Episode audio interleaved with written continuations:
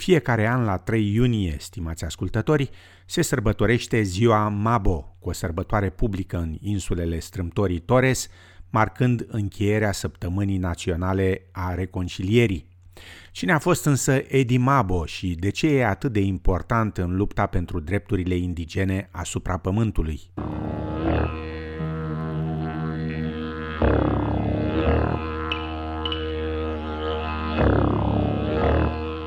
Pe 29 iunie 1936, Edi Koiki Mabo s-a născut pe insula Mer, cunoscută și sub numele de Insula Mari, în strâmtoarea Torres.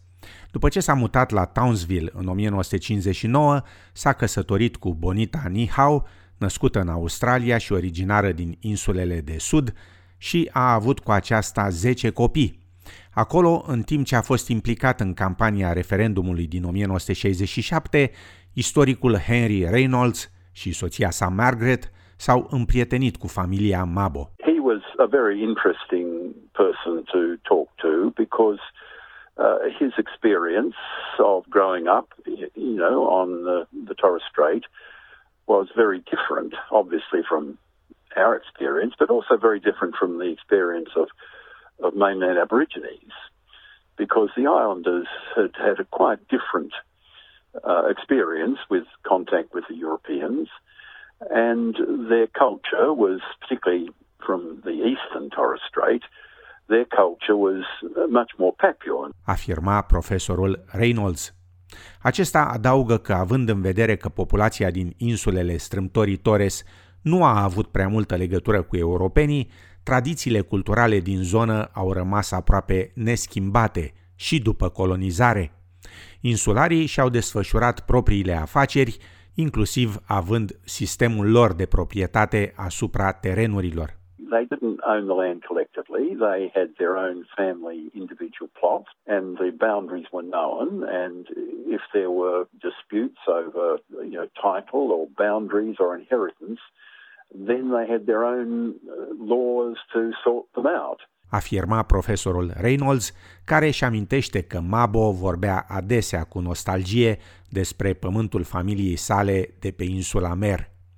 La scurt timp, i-a fost clar că Mabo nu era conștient de faptul că populația Meriam nu avea drepturi de proprietate asupra pământului, conform legii britanico-australiene. Eventually, I thought, and I talked to my one of my colleagues, Noel Luce, and we had we decided we had to tell him. So one of our lunches, I said, Eddie, you do realise that you don't own your land; it's all Crown land. And he was astonished and aghast. Afirma profesorul Reynolds.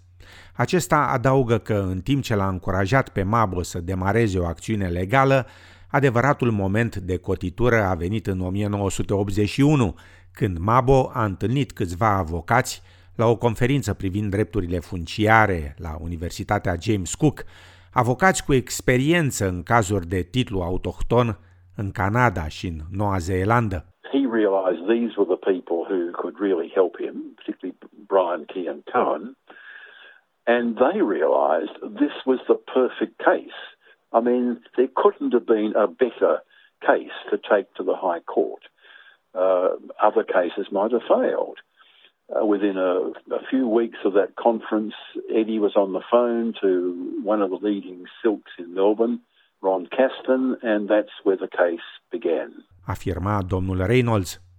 La 20 mai 1982, Mabo și concetățenii săi de pe insula Mer, reverendul David Passy, Seluia Mapo Sali, Sam Passy și James Rice au depus o petiție legală de proprietate asupra insulei Mer.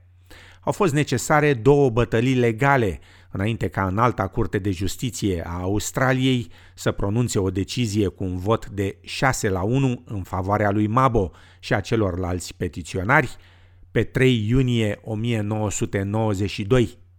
Din păcate, Edi Mabo nu a apucat să audă decizia, murind de cancer cu doar 5 luni înainte de pronunțarea instanței.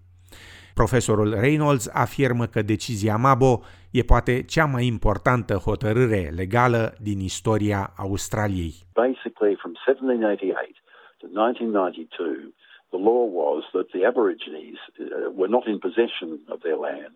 therefore they had no legal right to it. You know, the, government might give, give, them some, but it wasn't theirs in the first place.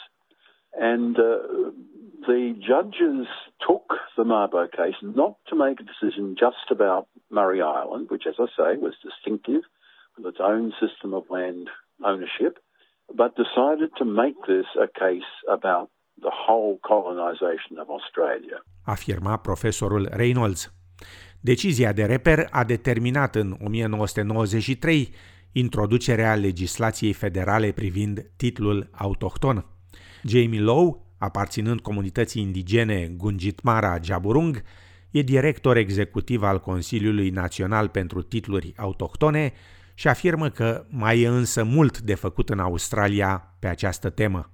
We've still got a way to go to kind of pro- progress um, um, native title claims um, within Australia. But I guess, you know, as far as agreement making um, for the last 30 odd years, there hasn't been a whole lot of progress, you would say, um, if you look at it from that kind of, um, the kind of pessimistic kind of point of view. Afirma domnul Low, adăugând că drepturile indigene nu au fost încă recunoscute pe deplin în Australia. So you could say that we're about, you know, 60% there um, to getting, and we're, and we're 30 years in. So you know, it's not, it's not, a, it's not a quick process.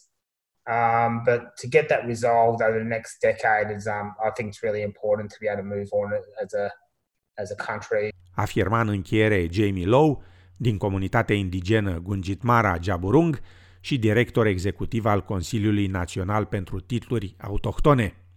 În fiecare an, în Australia, Săptămâna Națională a Reconcilierii are loc între 27 mai și 3 iunie.